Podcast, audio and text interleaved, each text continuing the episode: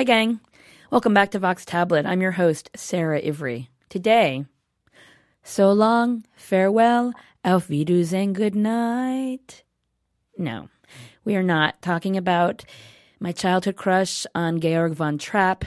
We're talking actually about the end of Vox Tablet. That's right, you heard me. It's the end. This is the very last episode of our National Magazine Award winning, music loving, soul searching, tear inducing, for me anyway, very often, knee slapping, pioneering, dare I say it, glass ceiling breaking, ladies, decade long podcast. Producer Julie Subrin and I are bound for new adventures outside of Tablet. But before we go, we've got this last one episode for you. It's a farewell episode. To bring it to you, Julie's going to help me out today. She's joining me here in the studio. Julie Subrin, Hi, welcome to Vox Tablet. How you doing? Hi, Sarah. I'm good. A little sad, but good. A little sad indeed. Let's tell people what we've got on deck. All right.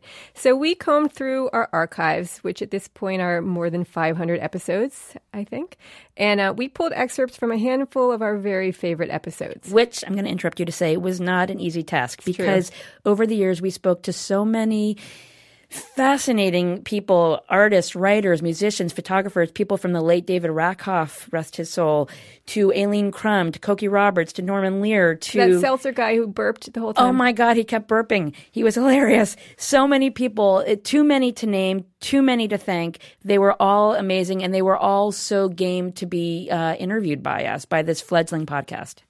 Anyway, back Fledgling to you. no more. So what you'll be hearing is a sampling of just some of the voices, the words, and the stories that have stayed with us. We've got a conversation with a legendary South African activist, a New Yorker cartoonist, an Israeli runk pop uh, an Israeli rock punk klezmer musician, and more. Also, throughout the episode, we've included music that we featured at one time or another over the years.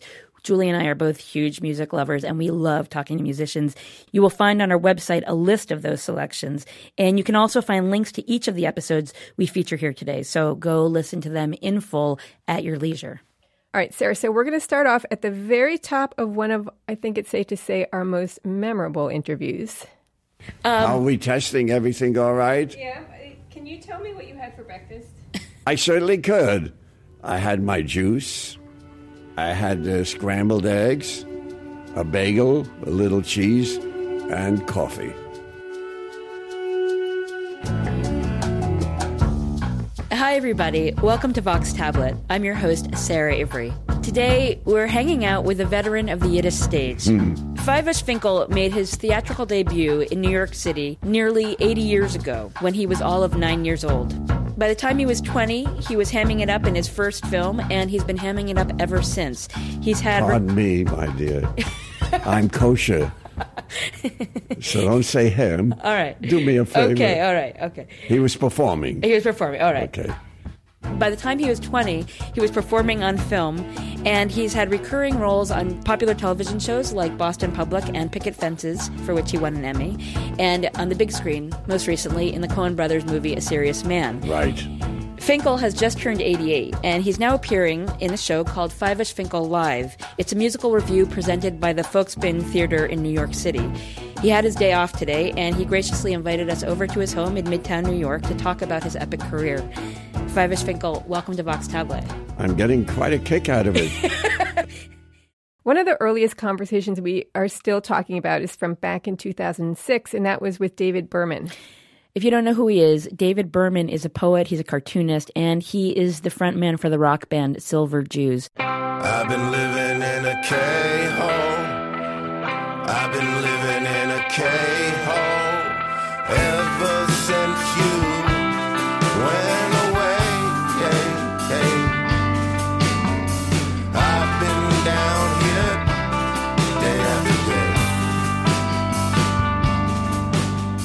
We met up with him in a hotel room in Manhattan about I think it was an hour before he was set to do a sound check at a local club. Do you remember his wife was in the bathroom like doing her makeup? I do. Time? She was really nice. Yeah. Um, we were nervous about this interview, right? Because David is notoriously press shy.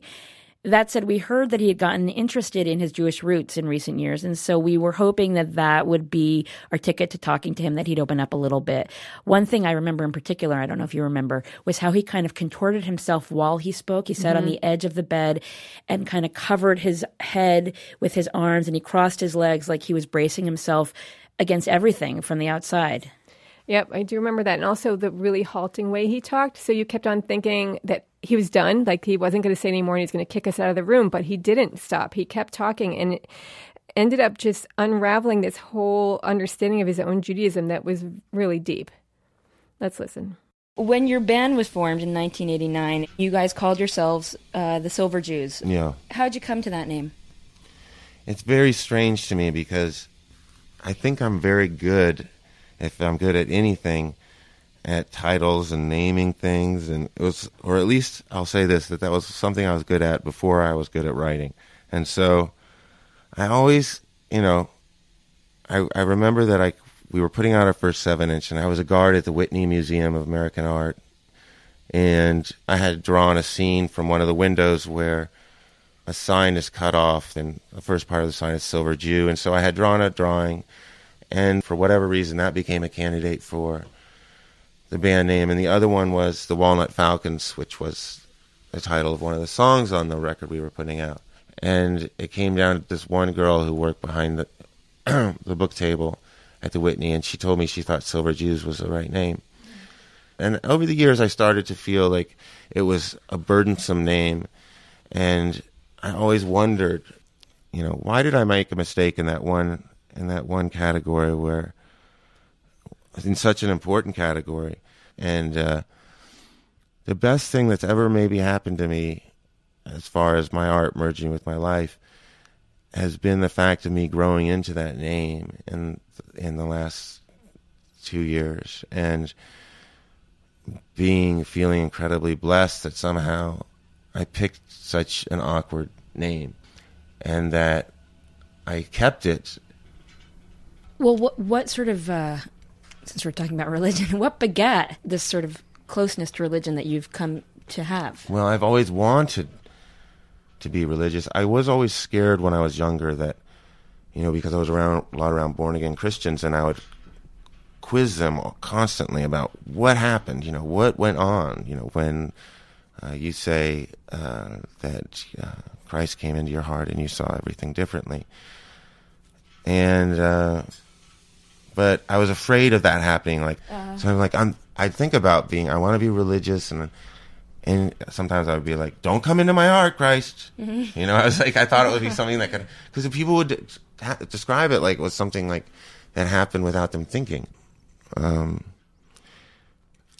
as I grew older, sometimes I went through periods where I would try to pray for months at a time, and I didn't ever have very much success you know, and thinking of religion as, you know, consciousness of God's presence. I could get consciousness of God's presence for, you know, a few minutes here and there, but I certainly did not have what I would call a relationship with God.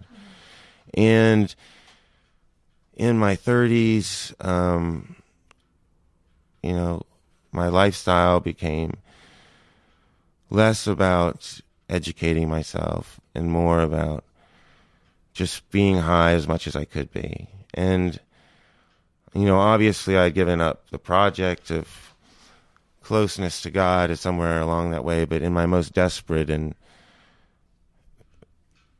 moments, I would pray with all the incredible shame that anyone who's ever been in a desperate moment who never prays otherwise prays. And, uh, well, a lot of time went by and things got worse and things got worse. And and eventually I wound up in rehab. And when I got home through a combination of talking to my shrink and developing a relationship with this rabbi um, I just started reading to try to be to become a Jew um, all the way through the mikvah bath. And I read every day. I read the Torah every day. I putting myself under a lot more study of any one subject that I ever have in my life. And it's the only thing I want to read, and it's ultimately satisfying on a day to day basis. So you sort of came out of a secular Jewish Mm-hmm. tradition. So I'm wondering the context of your Jewish awakening or religious awakening. I mean, did you have a bar mitzvah? Did you have any Hebrew school experience as a kid? Or No, you, my father, as a businessman, as a baby boomer, for whatever reasons, I don't know, decided he was going to live a, a life that's completely incompatible with Jewish ideals. So, I mean, I didn't know that. I just thought my father wasn't interested in the traditions of his ancestors. When I think about it now, and I can see how long of a line of people have passed down this book and how unlikely that that chain, the length of the chain, and my shock upon realizing the audacity that my father had to break that chain without any thought to the hundreds of grandfathers above him and the people below him. Because even if you don't like it, even if you just don't like Judaism, if you have any sense of history, if you've ever played a game of tennis where you wanted to hit the ball back and forth and count how many times before you broke the chain, then you have to respect that. Okay, let's listen to something a little bit lighter. Not everything was super deep. Here is a Woman on the Street, Man on the Street piece we recorded way back when on a beautiful summer day in lower Manhattan. We went down to where people stand in line to take the ferry to the Statue of Liberty, and we wanted to find out specifically if those people waiting online knew anything about the poem that is engraved on the bottom of that statue. Have you ever heard this poem? Uh, some of the words go, Give me your tired, your poor, your huddled masses yearning to breathe free. No. No? Oh, you know, I yeah, long time ago, yeah. It's famous, yes, it's very famous. Is that part of the Constitution, is it? American Constitution? Or? Give me your tired, your poor, your huddled masses yearning to breathe free. Does that ring any bells? That rings bells. hmm What kind of bells? That is the. I forgot where it's originally from, but it's talking about what the Statue of Liberty is supposed to represent in terms of people who might come to this country to make a better life for themselves. What about the name Emma Lazarus? Have you ever heard of her? Emma Lazarus. No. No. No. She's the woman who wrote the poem. Ah. Um, Women never get enough credit. that's true. So if I say to you, give me your tired, your poor, your huddled masses yearning to breathe free, what do you say? The wretched refuse of your teeming shores. Send these, tempest tossed to me. I lift my lamp. Um, I just lost the last three words. Beside the golden door. Emma Lazarus. Bravo. So what do you know about her? She was Jewish. Yes. Not much after that, really. So here's the 411 on this poem. It's a sonnet. It's called The New Colossus, and it was written by Emma Lazarus for a statue fundraiser in 1883. Emma Lazarus was a Sephardic Jew who grew up in Rhode Island and New York City. She came from a well to do family, and she published her first book of poems at the young age of 16. Besides being a prolific poet, she was also a critic, a translator, a playwright, a Zionist, a feminist, and a friend to the likes of Ralph Waldo Emerson and Henry James. Emma Lazarus died pretty young, in 1887, at the age of 38. Let's hear her poem in its entirety. Okay, this is the new Colossus. Not like the brazen giant of Greek fame, with conquering limbs astride from land to land. Here at sea washed, Sunset Gate shall stand. A mighty woman with a torch whose flame is the imprisoned lightning, and her name, Mother of Exiles. From her beacon hand. From her beacon hand glows worldwide welcome. Her mild eyes command the air bridged harbor that twin cities frame. Keep ancient lands, your storied pomp, cries she with silent lips. Give me your tired, Give me your tie. your poor, your poor. Give me your tired, your poor, your huddled masses yearning to breast free. Send these, the homeless, tempest tossed to me. I lift my lamp beside the golden door. Emma Lazarus, 1883. The New Colossus, Written by Emma Lazarus, read for us today by a group of enthusiastic people queuing up to visit the Statue of Liberty in Lower Manhattan.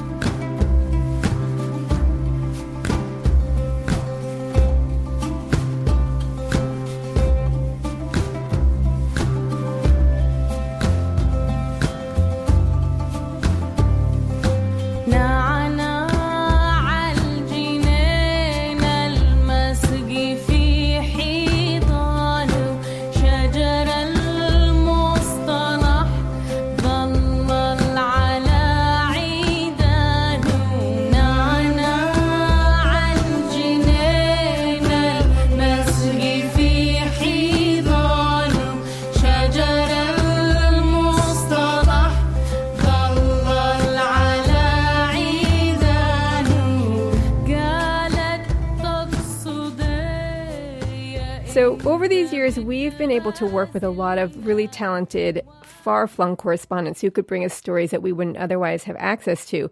And one of those people is Hugh Levinson. Hugh's a London based reporter, and he's recorded lots and lots of great interviews for us. Here is an excerpt from one of them. It's an interview with Albie Sachs, a South African activist who fought apartheid and later became a judge on the Constitutional Court of South Africa. Let's delve a little bit into the past uh, and into your past. Tell me a little bit about your heritage and the family you came from. My dad was a very well known figure, uh, Solly Sachs. You might guess from the name that he was a Jew. I'm a Jew. My mother, Ray Ginsburg. Both of them came from families fleeing from persecution, from pogroms in Lithuania. Uh, he was very active in the trade union movement. He became General Secretary of the Garment Workers Union. And when apartheid really hit this country hard, he was one of their principal targets. So, did this history of persecution, like most of the Jewish community here, being Lithuanian and escaping the pogroms, how did that influence you? I think it, it comes in with your mother's milk sort of thing. It, it, it's a certain almost abstract idealism, a feeling for justice, maybe handed down over generations to a community that's known marginalization, persecution. You became a civil rights lawyer, you were locked up, you were exiled to Mozambique, and there was an assassination attempt against you. Can you tell me a little bit about that and also how that changed your life?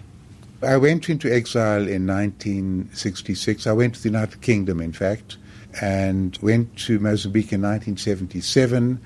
And in 1988, I was blown up by a bomb put in my car by South African security agents. Well, it changed my life. It might sound weird to say so, being blown up and losing an arm and side of an eye. It changed my life for the better. I was reborn not in that charismatic, emotional, finding the Lord sense, but as a human being. I think it says, naked you come into the world. Naked I almost went out. I was going to the beach and had very skimpy clothing on. And naked under a sheet in a hospital room, I re-emerged and I could just do everything from beginning. And it was actually a wonderful journey of recovery and recuperation with lots and lots of love. And it meant when I returned to South Africa, I was returning in joy. So I'm totally used to life without a right arm. I once wrote that if I were offered my arm back again, I think I would refuse. It's just saying emotionally, I can't imagine myself back into who I was before. And you actually encountered the man who ordered the planting of the bomb, I understand. Yes, I did. His name was Henry, and he telephoned me to say that he was going to the Truth Commission. Would I meet him? Which was the Truth and Reconciliation Commission set up after the end of apartheid. Yes, under the leadership of Archbishop Desmond Tutu. And it enabled people who'd been guilty of atrocious crimes, on whatever side they were, to come forward to tell the truth and then to be indemnified against prosecution or civil damages. And I met him. He came to my chambers, and I still remember when I opened the door, and there he was. So this is the man who tried to kill me. And we spoke and spoke and spoke and spoke. And eventually I said, Henry, Normally, when I say goodbye to someone, I shake their hand. I can't shake your hand. But tell the truth. Help South Africa. Do something for the new country that, that's emerging, and who knows, we'll meet one day, and who, who knows. And almost a year passed, and I was at a party end of the year, and I heard a voice saying, Albie. And I looked around. My God, it's Henry. And he was absolutely elated, and he came up to me and he said, Hello, hello, hello, hello, Albie. I spoke to Bobby and Sue and Farouk. He's using first name terms of people who'd been in exile with me who also could have been targets of the bomb. And I told them everything I knew, and you said that maybe one day. And I said, Henry, only your face says that what you're telling me is the truth. And I put out my hand and shook his hand. He went away absolutely elated. I almost fainted. But I heard afterwards he went home and he cried for two weeks afterwards. We humanize ourselves in, in this way. And that whole process is what I call part of my soft vengeance. Hard vengeance is doing to them what they've done to you. And imagine a country full of people without their arms. It would be brutal and terrible. So you have to find ways as a nation of breaking the cycle. We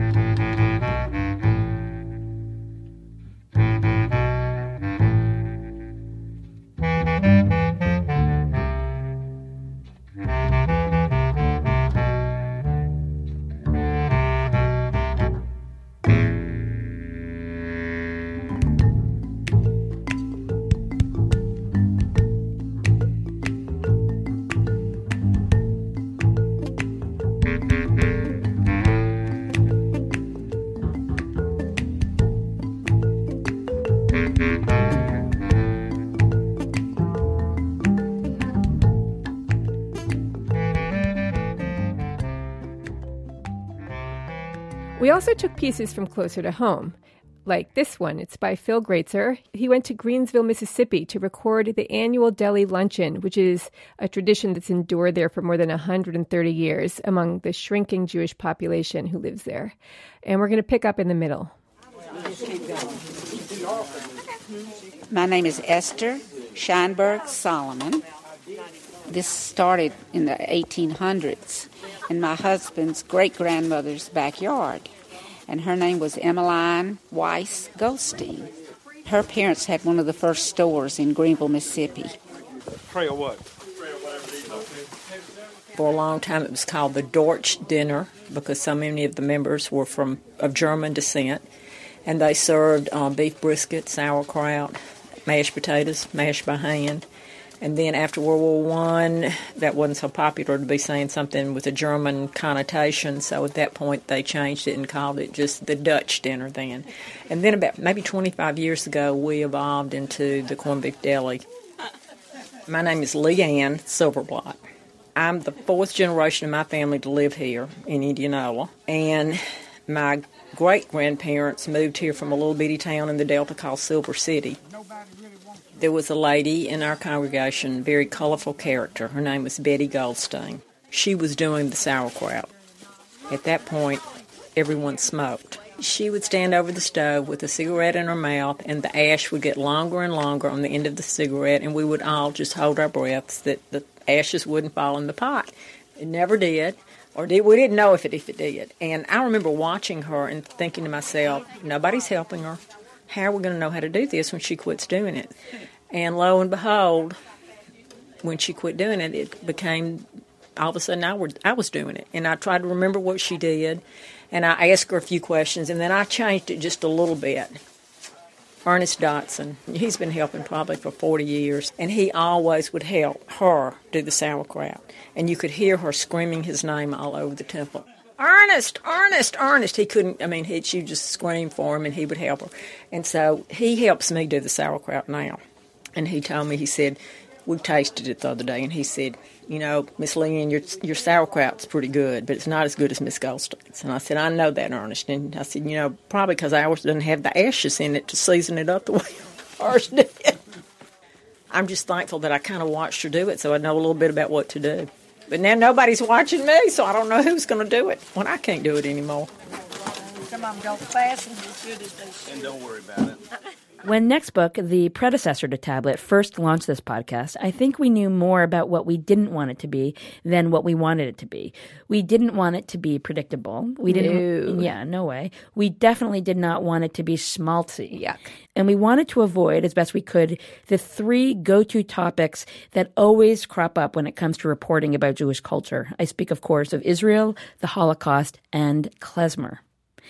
Since then, I have to say we've revisited our opposition. We've discovered that we can, in fact, cover all three of those topics in ways that are fresh and are our own. Okay, here's an example. This is an excerpt from an interview we did with Noam Inbar during a trip we took to Israel back in 2008. Um, at that time, Noam was the frontman for not one but two bands. One was called Habiluim, which they described as a theatrical rock and polka band. It had also traces of punk rock and hillbilly. And then they had another band. Do you mean rockabilly? Maybe. I think so. Okay. Um, uh, his other band, which was called Oi Division, played klezmer. Noam is super smart and he's very moving when he talks about the Israeli context for the music that he makes. So we're going to pick up that conversation um, with some music from the first Oi Division album.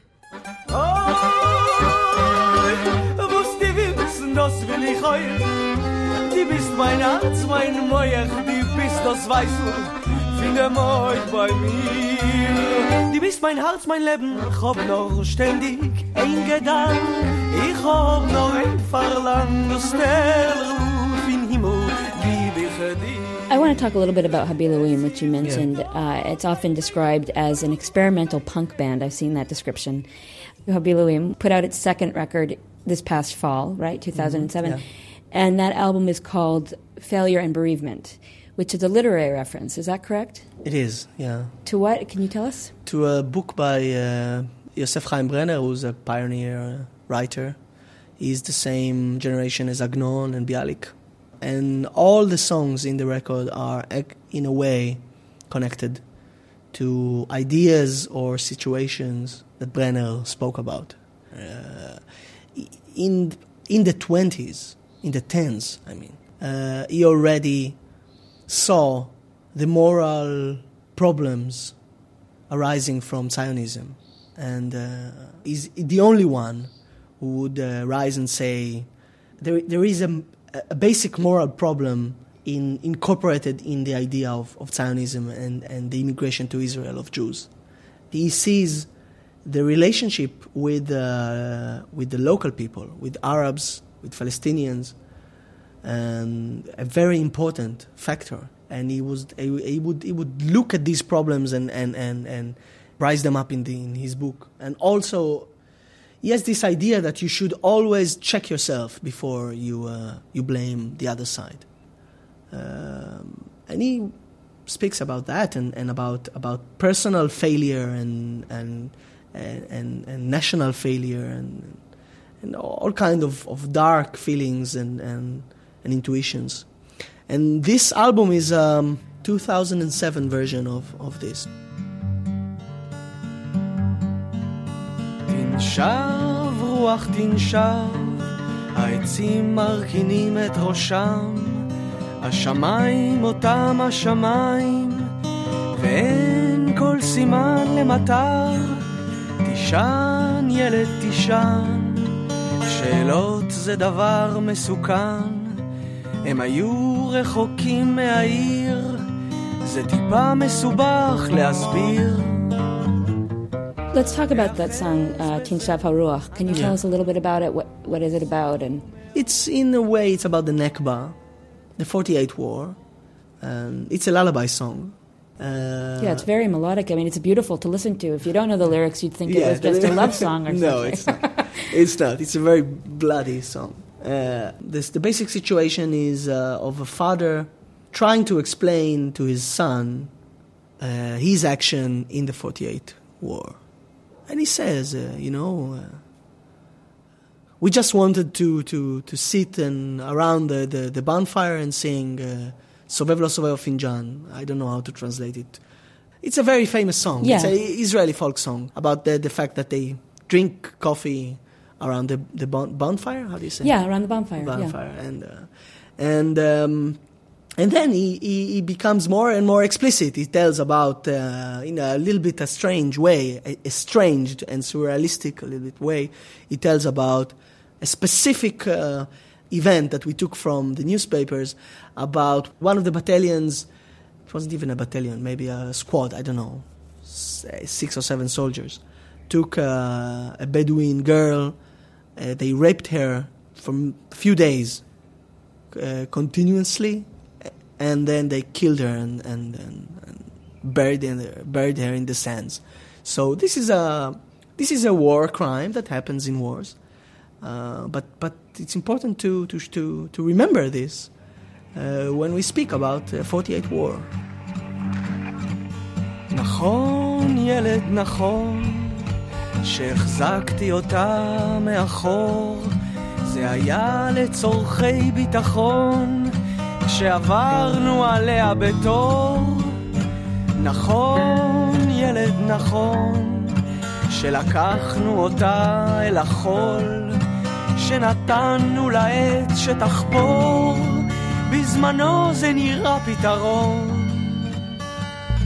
תיאחז בזה אנחנו ניסינו מאוד, כיסינו את כל החורבות, שינינו את שמות הרחובות, ניסינו מאוד, ניסינו שמועות.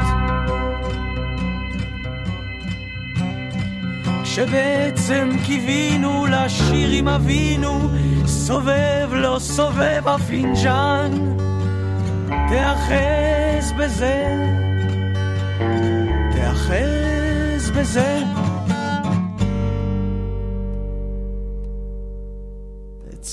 it's interesting for me to, to try to take the, the experience of participating in a rock concert or in a folk uh, concert and, and being able to feel these, these, these intense and contradictional feelings uh, about your own culture, about your history, about uh, morality, about big questions of, of, of, uh, of identity.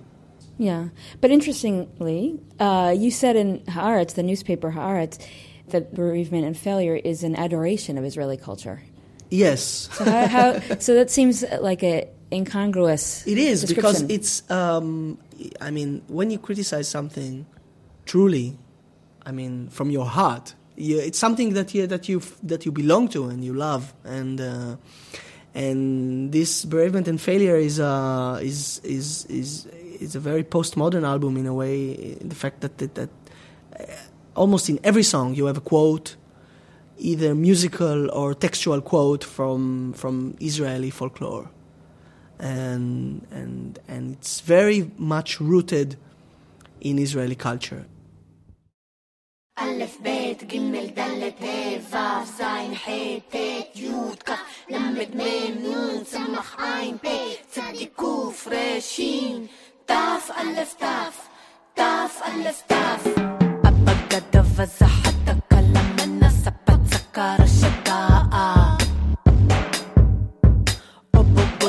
pozzo hotto con lo mono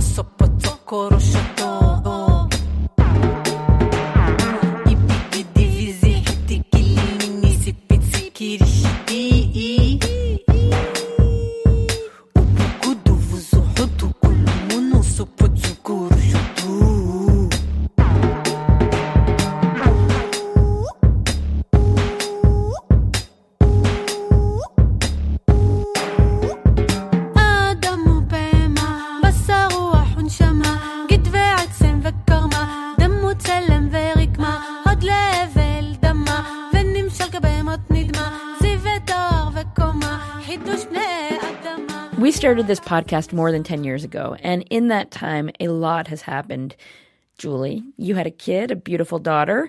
I had a kid, a rascal of a son. We got a little bit older. I certainly got a lot grayer. We ho- Me too. we hopefully got a tiny bit wiser, both to the ins and outs of podcasts and the ways of the world. And a lot of that knowledge uh, came from the wise and wonderful people we were lucky to speak with. Yep. One of my favorite wise and wonderful people is Roz Chast, who we got to talk to about her incredible graphic memoir. If you haven't read it, you absolutely should. It's called Can't We Talk About Something More Pleasant? And it's about caring for her very old parents in their last years. This was one of the very few occasions when I was actually in the driver's seat. Um, and it definitely made me appreciate just how hard your job is, Sarah.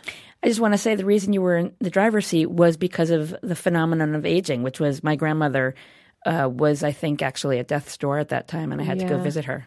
Anyway, let's, Anywho. let- um, let's listen to a little bit of Roz. Did making this book or going through this experience change how you think about your own aging or dying? Or I certainly think about it more. I think that is one thing when your parents are gone. It doesn't take a lot of imagination to realize where you are on that ladder.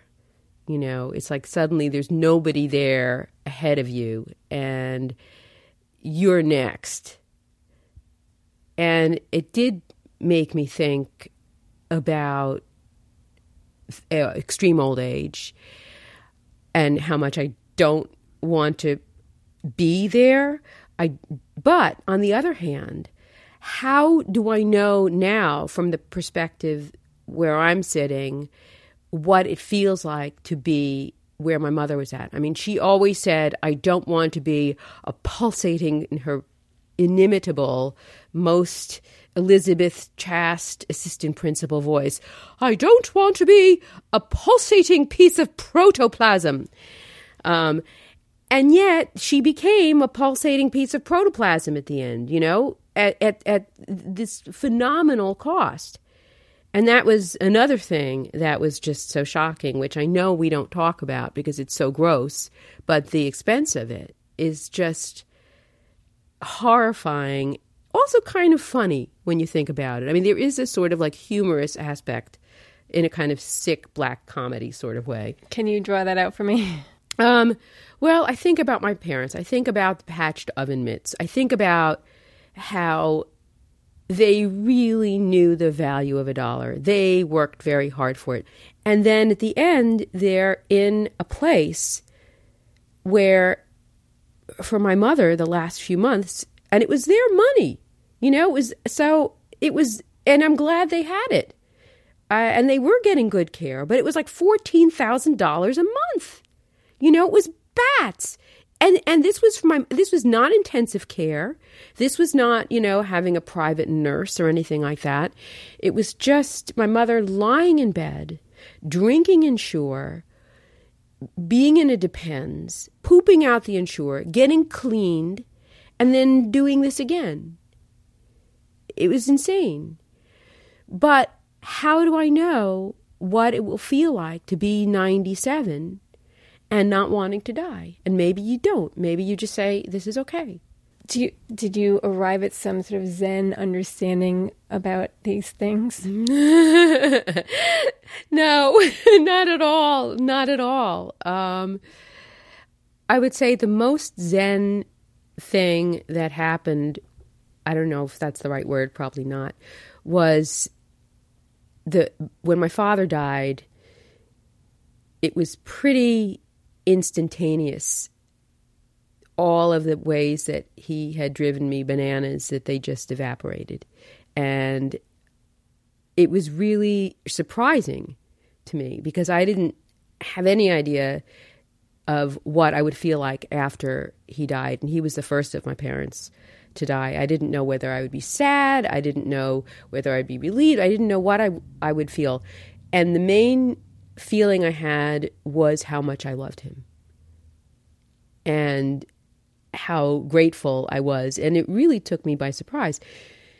Um, so that was a sort of Zenish thing, um, different with my mother.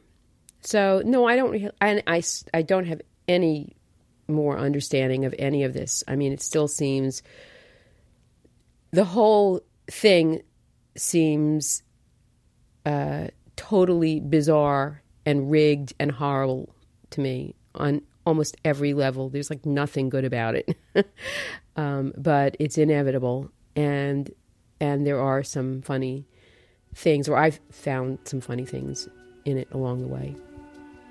Roz Chast, thank you so much for speaking with us. Well, thank you. Julie, I think it might be time to say goodbye. Well, not quite yet. Wait, wait, wait. We started with that hilarious interrupted host intro that you did with Fyvush Finkel, and I think it's only proper that we go out with a classic Sarah host sign off. This is from a conversation that you had with uh, super smart theater critic and historian Alisa Solomon about the Broadway musical West Side Story. Alisa Solomon, thanks so much for speaking with us. My pleasure. Are we going to sing now? Can we? what shall we sing? A boy like that Who killed your brother? Forget that boy and find another. One of your own kind, stick to your own kind. A boy like that bring you sorrow. You'll meet another boy tomorrow. One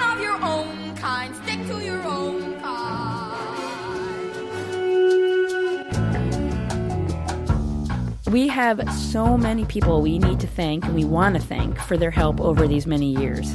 We have to start with Curtis Fox and Blake Eskin, who were the ones who created this podcast. Of course, we also want to give a big shout out of thanks to Julie Sandorf, who supported it from day one. Also to Joanna Rakoff, to Alana Newhouse, and Morty Landowne, who kept us going. Big, big thank you and much love to all our pals at Tablet Magazine who've listened and tweeted and Facebooked and all of that good stuff that shows that you care about what we're doing. And we want to say thank you to the crew of wonderful producer friends who've contributed over the years to Hugh Levinson, to Eric Molinsky, to Marit Har. Also, Daniel Estrin, Emily Botein, Pike Malinowski, and a big thank you to the gang at Israel Story and to PRX and Caitlin Thompson at ACAST. Thank you to Charles Montebello at CDM Studios, to Andy Bachman, who was a returning guest and a kind of spiritual helper to us.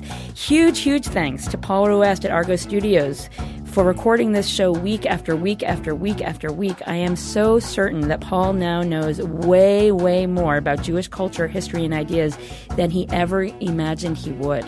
Paul's not here this week, but we are happy to have Noriko Akabe here. She works at Argot Studios too, and she was very kind to furnish us with a bottle of Kentucky bourbon today, which definitely made this a little easier. Yeah. Last but not least, a big thank you to you, dear listeners out there in listenerland. Do not be strangers. You can email us at podcast at tabletmag.com, but better yet, follow us on Twitter. Julie, what's your handle? It's Julie underscore Subrin. And remember to at that first. Oh, yeah, thank you. At that. Uh, at that girl. And I'm at Sarah Ivry, S A R A I V R Y. I also have a tiny letter. So if you want to find out where we're going to be in three weeks or three months, follow us on Twitter and maybe there'll be some exciting news. That's it. Signing off this last time for Vox Tablet. It's been a lot of fun. I've really enjoyed it. I've enjoyed working with you, Julie. Likewise, Sarah. I'm Sarah Ivry, and you're Julie Subrin. Bye. Bye.